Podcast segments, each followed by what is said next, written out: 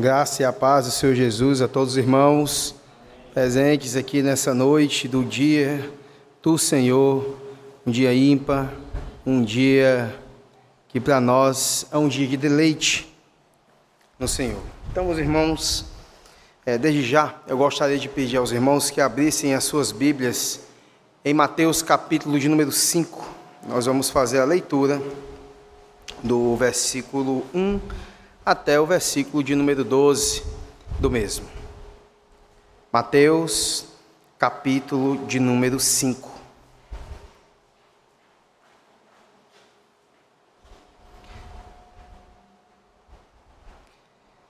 Vendo Jesus as multidões, subiu ao monte e, como se assentasse, aproximaram-se os seus discípulos.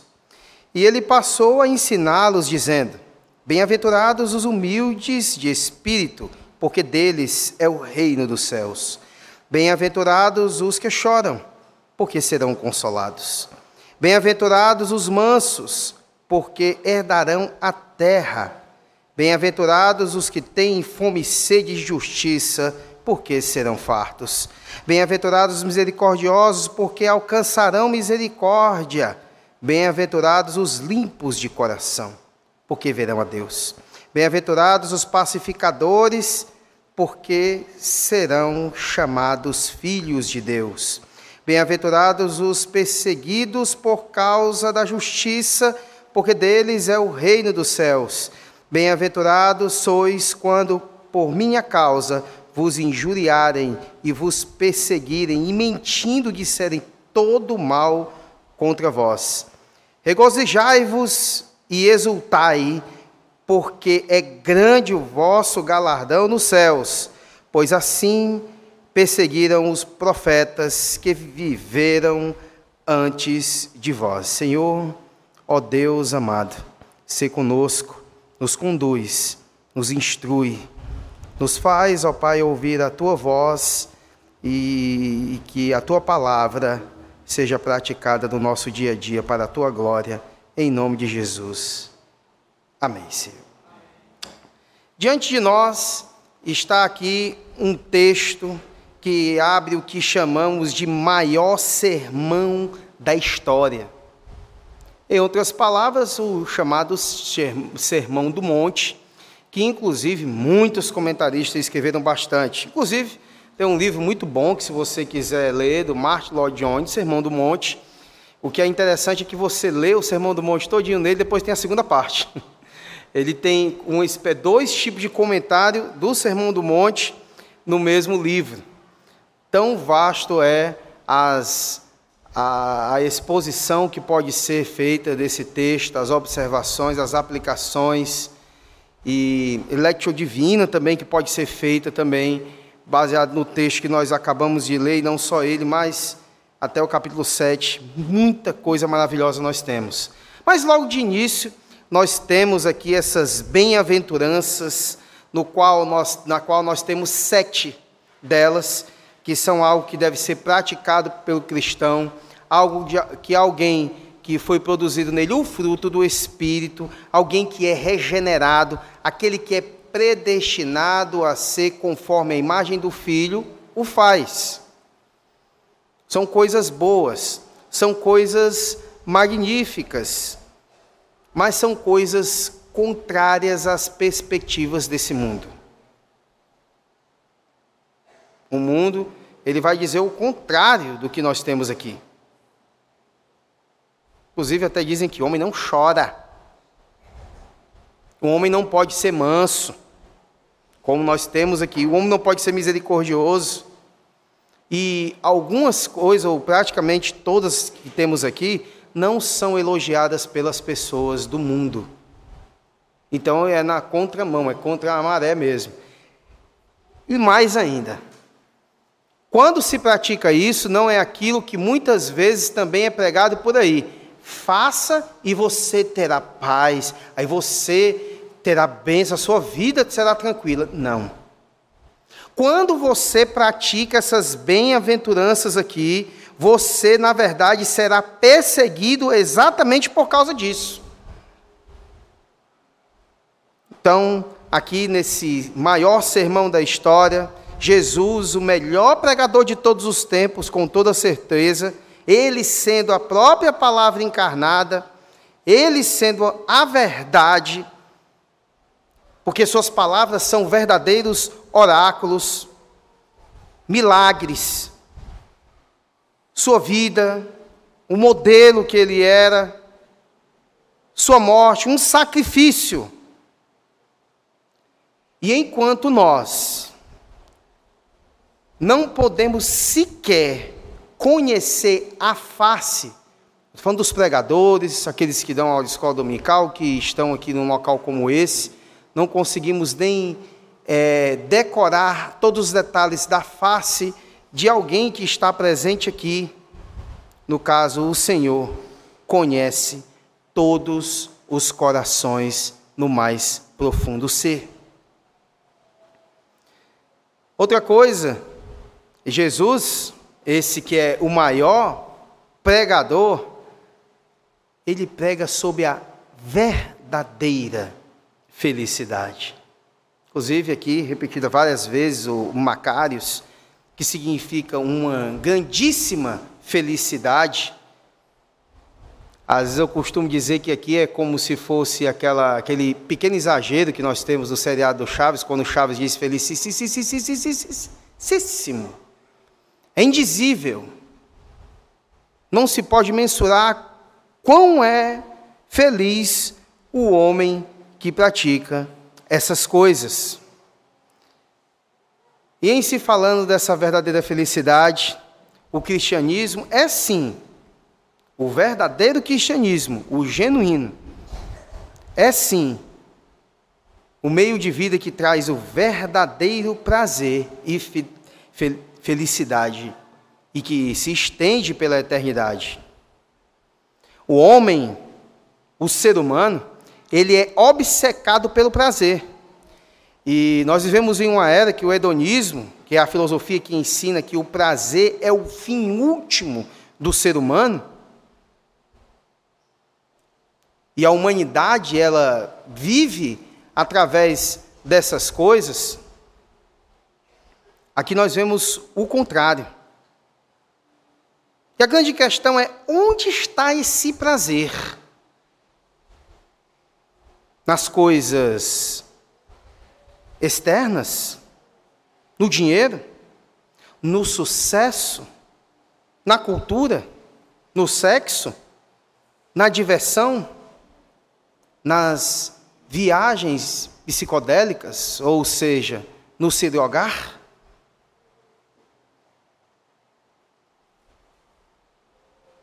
Salomão buscou felicidade na bebida, na riqueza, na fama, e viu que tudo era vaidade. Em Eclesiastes 2, do 1 ao 10, nós vamos ver ele declarando isso com clareza.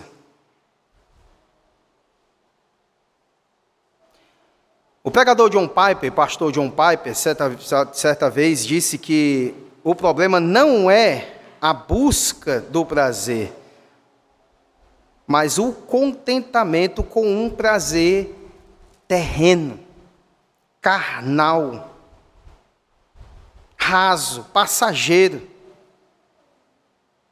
Deus nos criou para o prazer. A busca da felicidade, ela, no caso, é legítima. O verdadeiro prazer está no Senhor. O fim principal do homem, como diz a primeira pergunta do nosso catecismo, é glorificar a Deus e gozá-lo para sempre.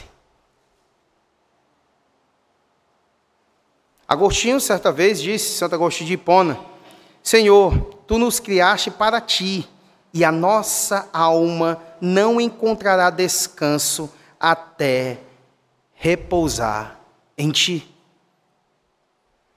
Então, diante disso, nós vamos partir para o primeiro ponto dessa noite, que nós temos por título que a verdadeira felicidade é um grande paradoxo aos olhos do mundo. A verdadeira felicidade é abraçar o que o mundo repudia e repudiar o que o mundo aplaude. É exatamente o que estávamos dizendo no início aqui em relação a, a essas bem-aventuranças que nós temos aqui, que é exatamente o, o contrário do que o mundo pensa. Jesus diz que feliz é o pobre, o que chora, o manso, o puro e o perseguido. Esse é feliz. Hoje pela manhã, até na, na, na EBD, Alex falava sobre essa questão de que era interessante que não deixar de, de congregar como é costume de alguns. Só que ali estava falando por um contexto de uma igreja perseguida, em que muitas vezes teria que fazer cultos em cemitérios, em florestas que poderiam aparecer feras e destroçar ali os membros da igreja que ali se reuniam naquele local. Em porões. E com certeza nós não tínhamos instrumentos ali a tocar no momento de se cantar os salmos. Visto a perseguição que era grandíssima naquele momento. E não deixava de congregar. Perseguidos. Jesus diz que bem-aventurado é o pobre de espírito e não uma pessoa autossuficiente, arrogante e soberba. Jesus diz que bem-aventurado é o que chora, e não aquele que é durão, e não aquele que é insensível. Jesus diz que bem-aventurado é esse manso, o que abre mão do seu direito, e não o valente, o brigão. Inclusive, o maior exemplo de mansidão que nós temos, claro, é o Senhor Jesus, que tinha condições, por exemplo, naquele momento ali em que ele foi traído, em que ele foi estava sendo preso, na hora que Pedro sacou da espada e ele não quis cortar a orelha de Malco, ele queria matá-lo. Mas Malco também tendo uma certa habilidade, conseguiu desviar um pouco e a sua orelha foi arrancada. E Jesus disse: Não poderia eu aqui trazer uma legião de anjos e iria destroçar tudo. Ser manso é ter condição, condições de esmagar uma pessoa e não fazer porque exerce uma das bem-aventuranças que tem aqui, também, que é ser misericordioso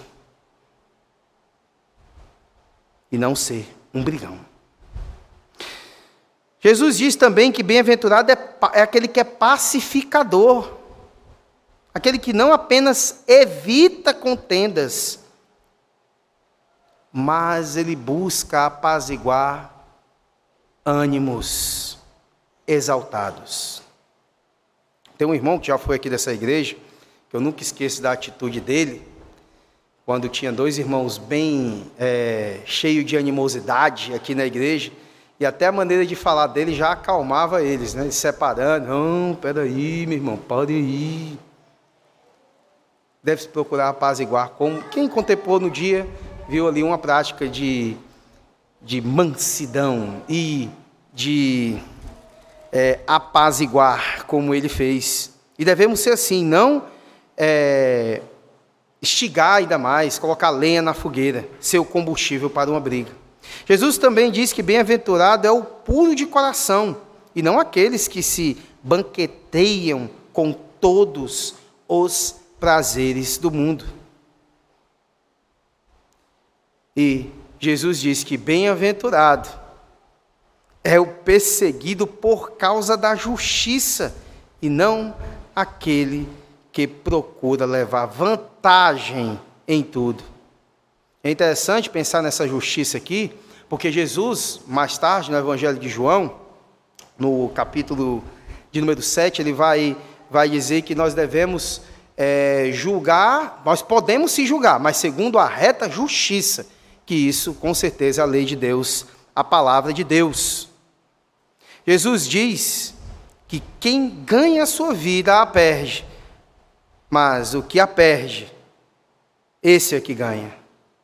Jesus diz que o humilde é que será exaltado.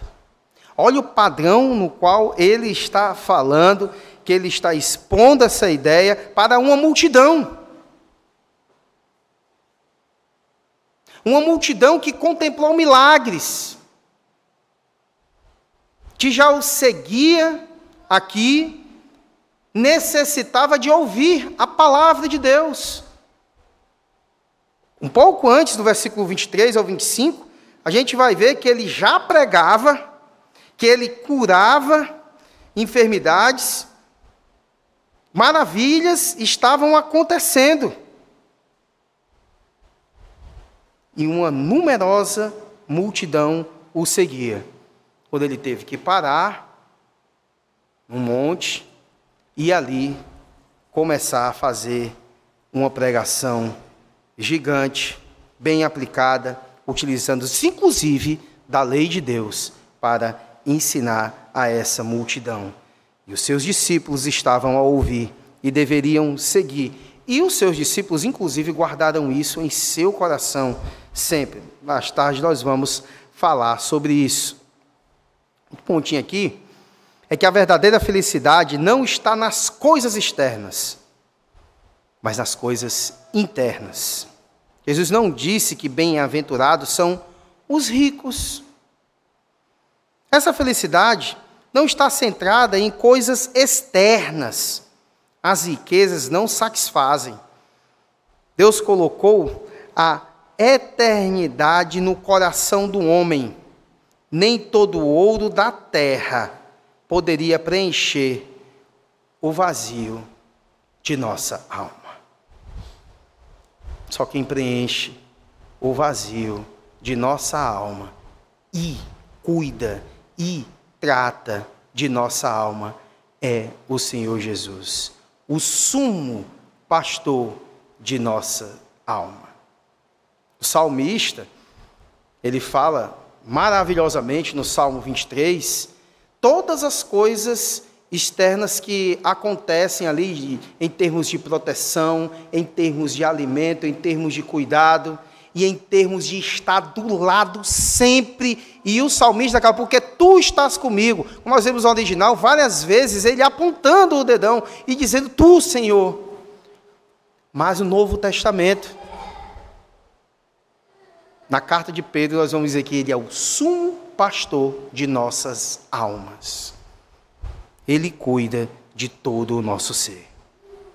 A verdadeira felicidade está centrada não na posse das bênçãos, mas na fruição de intimidade com o abençoador, que é o nosso Deus. Para alcançar a felicidade, não basta posse, mas fruição. Um homem pode morar num palácio e não se deleitar no Senhor. Ele pode ter toda a riqueza do mundo e não ter esse deleite, e não ter essa alegria. Ele pode ter o domínio de um reino e não ter paz na alma. Aconteceu com um rei Saul, por exemplo, estava acontecendo com ele, não tinha paz na sua alma naquele momento. A palavra de Deus vai dizer que feliz é a nação cujo Deus é o Senhor. Deus é o descanso de nossa alma, como declara o Salmo 116, versículo de número 7. A verdadeira felicidade é deleitar-se em Deus é alegrar-se com o sorriso de Deus, é beber dos rios dos seus prazeres, direcionados a nós a cada dia. Essa verdadeira felicidade consiste em desfrutar da plenitude de Deus. Ele é o nosso sol, é o nosso escudo, herança, fonte, rocha, alegria e esperança.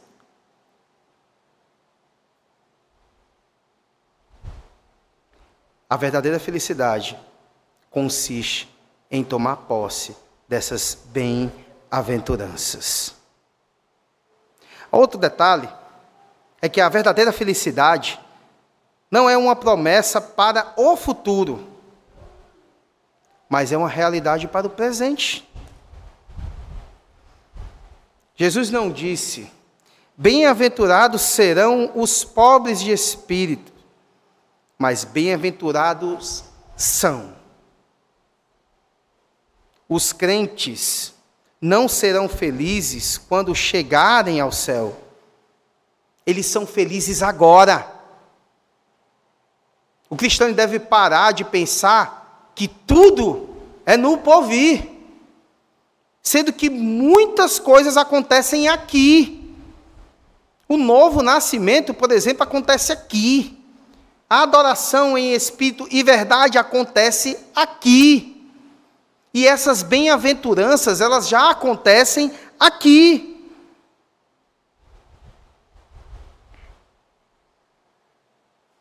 Os crentes são felizes antes mesmo de serem coroados.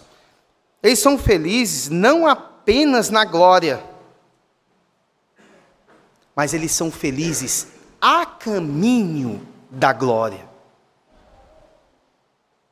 Já ainda não também é presente aqui nisso.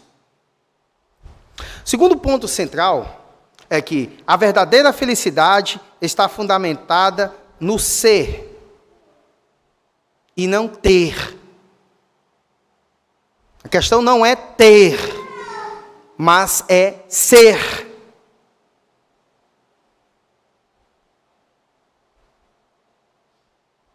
O que ser pobre de espírito não significa? Primeira coisa, não significa pobreza financeira.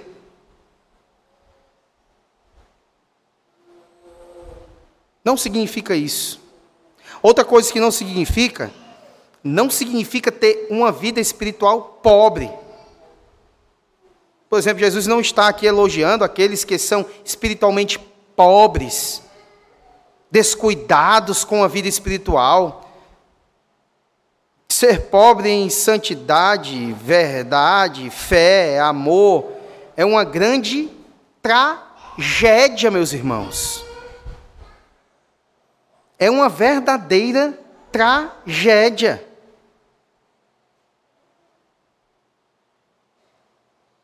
Não existe isso. Não tem condições dessa forma viver. Jesus condenou a igreja de Laodiceia. Sei que tu és pobre, miserável, cego e nu.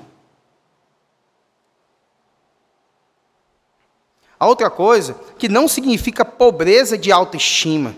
Jesus não está falando que as pessoas que pensam menos em si mesmas são felizes. Autoestima baixa não é um bem, mas um mal.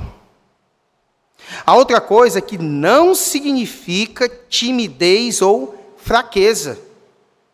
Essas características não são virtudes, senão males que devem ser combatidos. Deve ser também detectada pelos pastores, pelos presbíteros, por aqueles que vão aconselhar. O que significa ser pobre de espírito? Ser pobre de espírito é a base para as outras virtudes. A primeira bem-aventurança é o primeiro degrau da escada. Se Jesus começasse com a pureza de coração, não haveria esperança para nós. Primeiro precisamos estar vazios para depois sermos cheios. Não podemos ser cheios de Deus enquanto não formos esvaziados de nós mesmos.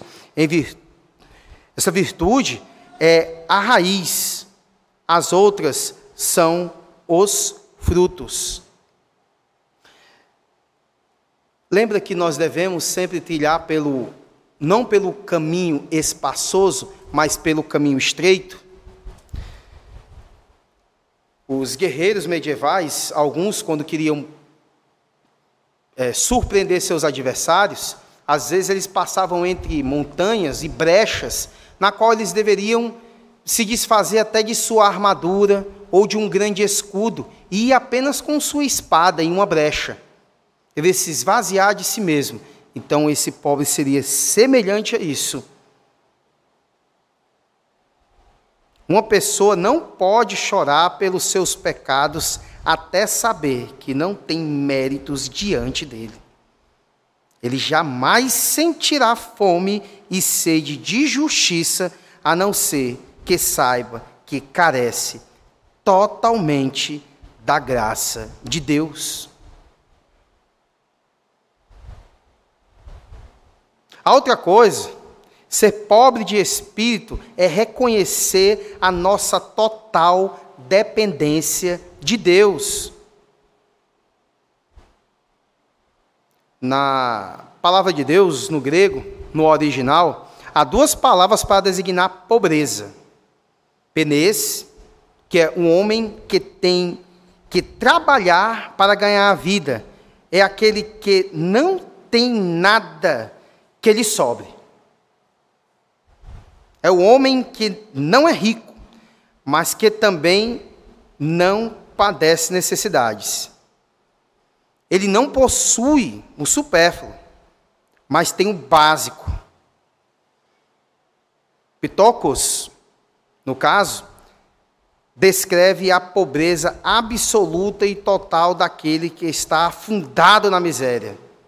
É o mendigo, o extremamente necessitado, aquele que não tem nada. Esta palavra é, que Jesus utilizou aqui, meus irmãos.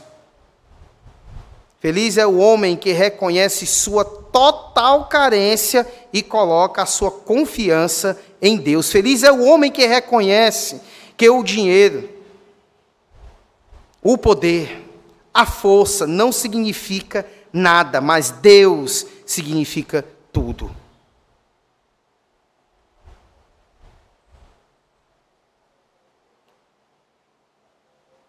O poeta, um poeta, expressou bem o pobre de espírito, quando diz: Nada em minhas mãos eu trago, simplesmente a tua cruz me apego. Nu espero que me vistas, desamparado aguardo a tua graça, mal a tua fonte corro. Salva-me Salvador ou morro. Ser pobre de espírito é agir como um publicano. Senhor, compadece de mim, um pecador. João Calvino, certa vez, disse: só aquele que em si mesmo foi reduzido a nada e repousa na misericórdia de Deus é pobre de espírito. Outra coisa também, ser pobre de espírito é a nossa verdadeira riqueza. A riqueza de Cristo só pode ser apropriada pelos pobres de espírito só. Há aqueles que pensam que se pudessem encher suas contas bancárias com ouro, seriam ricos. Mas aqueles que são pobres de espírito, esses é que de fato são ricos. Quão pobres são aqueles que pensam que são ricos? Jesus disse para a rica igreja de Laodiceia: Você é pobre e miserável. Mas Jesus disse para a pobre igreja de Esmirna: Conheço a tua pobreza, mas és rica. Outra coisa, por que devemos ser pobres de espírito? Ser pobre de espírito é a joia que o cristão deve usar. Primeiro, o homem se torna pobre de espírito, depois, Deus o enche com sua graça. Enquanto você não for pobre de espírito, jamais Cristo será precioso para você. Jamais. Enquanto não enxergarmos nossa própria miséria, jamais veremos a riqueza que temos em Cristo. Enquanto nós não percebermos que estamos perdidos, jamais buscaremos refúgio em Cristo. Enquanto não enxergarmos a feiura do nosso pecado, jamais desejaremos o perdão e a graça de Cristo.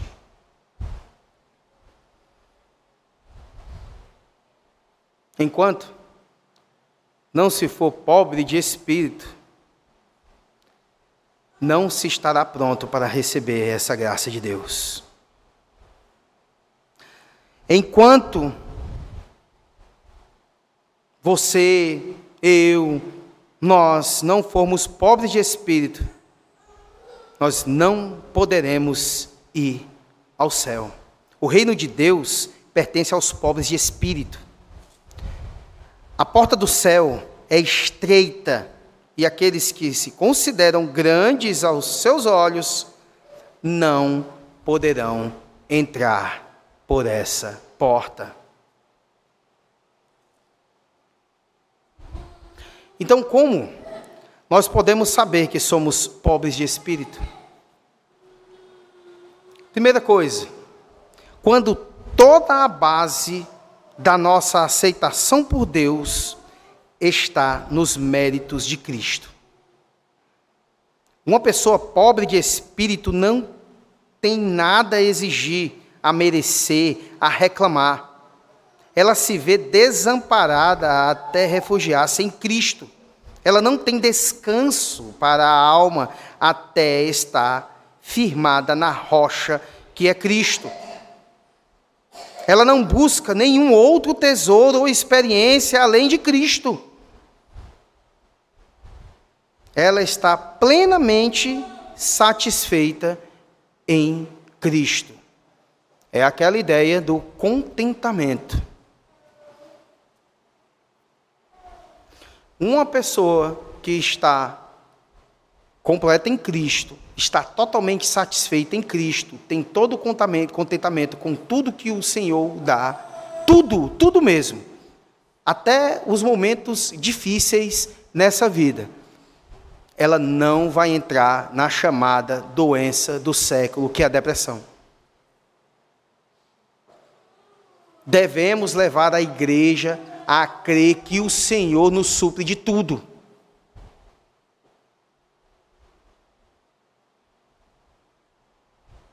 Nós necessitamos apenas dele, nos satisfazer apenas nele e não em outra coisa. Outro pontinho aqui, quando o nosso coração está desprovido de toda vaidade. Jó, mesmo sendo um homem piedoso, que se desviava do mal, que suportou provas tremendas sem negociar sua fidelidade a Deus, disse: Por isso me abomino e me arrependo no pó e na cinza.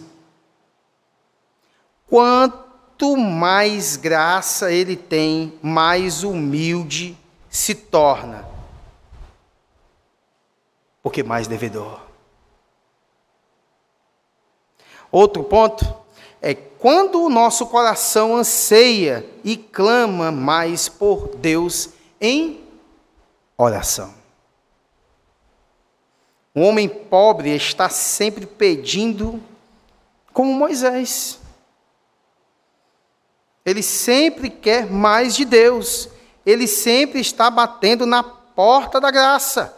Ele está sempre derramando suas lágrimas no altar. E esse é um ponto em que o cristianismo certamente teve uma queda, historicamente falando. Igrejas que oram, homens que oram, famílias que oram, que buscam a Deus e sem cessar.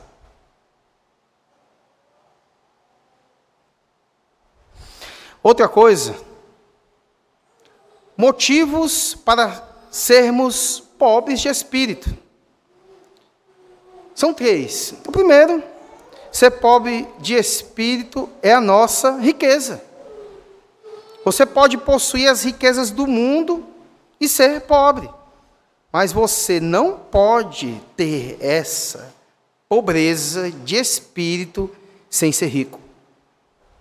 O pobre de espírito é aquele que se prepara para receber toda a riqueza de Cristo. Outro é, ser pobre de espírito é a nossa nobreza. Se você é pobre de espírito, Deus olha para você como uma pessoa de honra. Aquele que é pobre a seus próprios olhos é precioso aos olhos de Deus. Quanto mais você se humilha, mais Deus o exalta. Davi, o homem segundo o coração de Deus, ele era assim. E foi chamado de homem segundo o coração de Deus por causa disso. Todas as vezes ele fazia isso, era uma prática diária. Inclusive, é, às vezes em religiões heréticas, ou religiões que são, que tratam o cristianismo como algo inimigo, tem uma prática muito mais devota do que a do cristão que se chama pelo nome do Senhor. Isso é lamentável. A outra coisa é ser pobre de espírito, aquieta a nossa alma. Então, pode dizer como um salmista, pode dizer mesmo: eu sou pobre e necessitado, mas Deus cuida de mim. Deus cuida de nós. Terceiro ponto central é que a verdadeira felicidade é uma recompensa para o presente e para o futuro. Primeira coisa, a posse do reino de Deus é algo presente e não apenas futuro. Jesus disse: Bem-aventurados os pobres de espírito, porque dos tais é o reino dos céus. Ele não disse, porque dos tais será o reino dos céus. Felicidade cristã não é para ser desfrutada apenas no céu, mas agora, a caminho do céu. O povo de Deus deve ser o povo mais feliz da terra. Deuteronômio 33, 29, ele vai declarar o seguinte: Feliz és tu, ó Israel, quem é como tu? povo salvo pelo Senhor, escudo que te socorre, espada que te dá alteza. A pobreza de espírito está conectada com a posse de um reino mais glorioso do que todos os tronos da terra. Pobreza é o oposto da riqueza. E ainda, quão Ricos são aqueles que possuem o reino. A pobreza de espírito é o pórtico do templo de todas as demais bênçãos. Essa palavra que nós temos aqui, Macários, descreve uma alegria e uma felicidade que é permanente, que não sofre variações. É uma alegria que não pode ser destruída pelas circunstâncias dessa vida. Jesus disse: A vossa alegria ninguém poderá tirar. Em João 16, 22. É a felicidade que existe na dor, na perda, na doença, no luto. É o gozo que brilha através das lágrimas. E que nada, nem a vida e nem a morte, pode tirar. Essa felicidade, ela não passa. Essa felicidade não é como a das propostas desse mundo, não é como as das filosofias que existem nesse mundo. Ela é eterna. Entramos no reino, e no reino, e o reino ainda entrou em nós. Estamos no mundo, mas não somos do mundo. Nascemos de cima, do alto, do Espírito, como nós temos declarado no João 3. Quando se traduz por nascer de novo, quando se diz que nasceu do alto. Estamos em vitória, mas estamos em Cristo. Estamos em vitória, mas estamos assentados nas regiões celestiais em Cristo. Estamos passando por lutas, mas estamos abençoados com toda sorte de bênçãos em Cristo. Nós estamos. Não é futuro, é presente. É o que vai percorrer pela eternidade. E já teve, e nós tivemos o pontapé inicial. Outra coisa é que a nossa felicidade será completa quando tomarmos posse definitiva do reino no futuro. Primeira coisa, os salvos não apenas vão entrar na posse do reino, mas vão reinar com o Rei da Glória. Estaremos não apenas no céu, mas também nos tronos. Teremos coroas, teremos vestes reais, receberemos um trono. Nós temos lá o Apocalipse, capítulo 3, 21, que vai declarar isso. O reino dos céus excede ao esplendor das maiores reinos do mundo. Primeira coisa, porque o fundador desse reino é o próprio Deus. Segundo, porque esse reino será mais rico do que todas as riquezas de todos os reinos que existiram. tudo que é do Pai é nosso. Somos herdeiros de todas as coisas.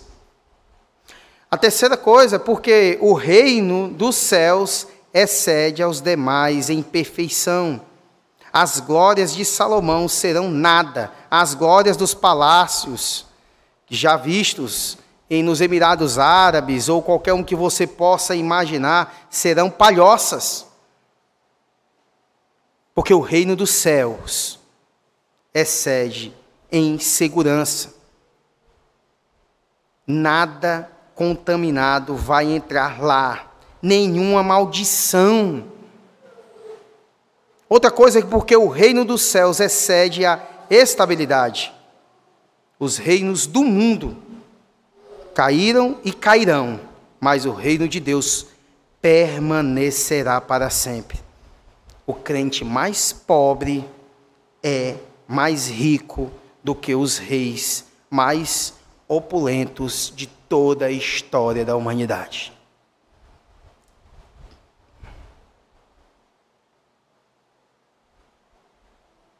Isso em uma bem-aventurança que nós vimos aqui.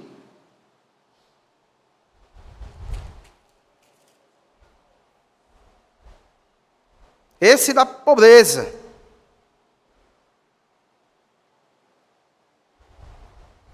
Então, o que é que nós podemos pensar disso? Conclusão que nós temos. Temos nós andado de modo digno desse reino? Temos vivido de modo compatível com aqueles que vão assentar em tronos? Temos resplandecido a glória de Deus em nós? nosso coração ele está vazio de vaidades? Está sedento pelas coisas do céu? Já abrimos mão de tudo para se derramar aos pés de Cristo? No tempo de Cristo, quem entrou no reino não foram os fariseus, que se consideravam ricos em méritos, nem os elotes que sonhavam com o estabelecimento do reino com sangue e espada, mas os publicanos e as prostitutas o refúgio da sociedade humana que sabiam que eram tão pobres que nada tinham para oferecer nem receber. Tudo o que podiam fazer era clamar pela misericórdia de Deus. Às vezes, nos resta uma certa soberba. Muitas vezes nos resta, no mínimo, como disse é, é, ao ser perguntado John MacArthur, o velho homem não morreu? Ele disse: É, mas temos que. Por quê? Porque nós carregamos com ele conosco e ele fede. Essa, essa podridão do velho homem, aquilo que nós trazemos ainda, muitas vezes, quando éramos do mundo, alguns pensamentos têm que ser aniquilados. Temos que nos colocar totalmente dependentes do Senhor. Totalmente. Totalmente. E buscar em primeiro lugar o seu reino e a sua justiça. E as demais coisas vos serão acrescentadas. E para glória de Deus. Bem, meus irmãos, esse foi o primeiro. Pretendo ir em cada um deles é, nas pregações. Vamos ver se daqui para o final do ano, quando o pastor Denô é, for, termine aqui essa série aqui dessas bem-aventuranças para a glória de Deus e que o Senhor nos ensine bastante através da sua palavra. Amém, irmãos? Vamos ficar de pé nesse momento.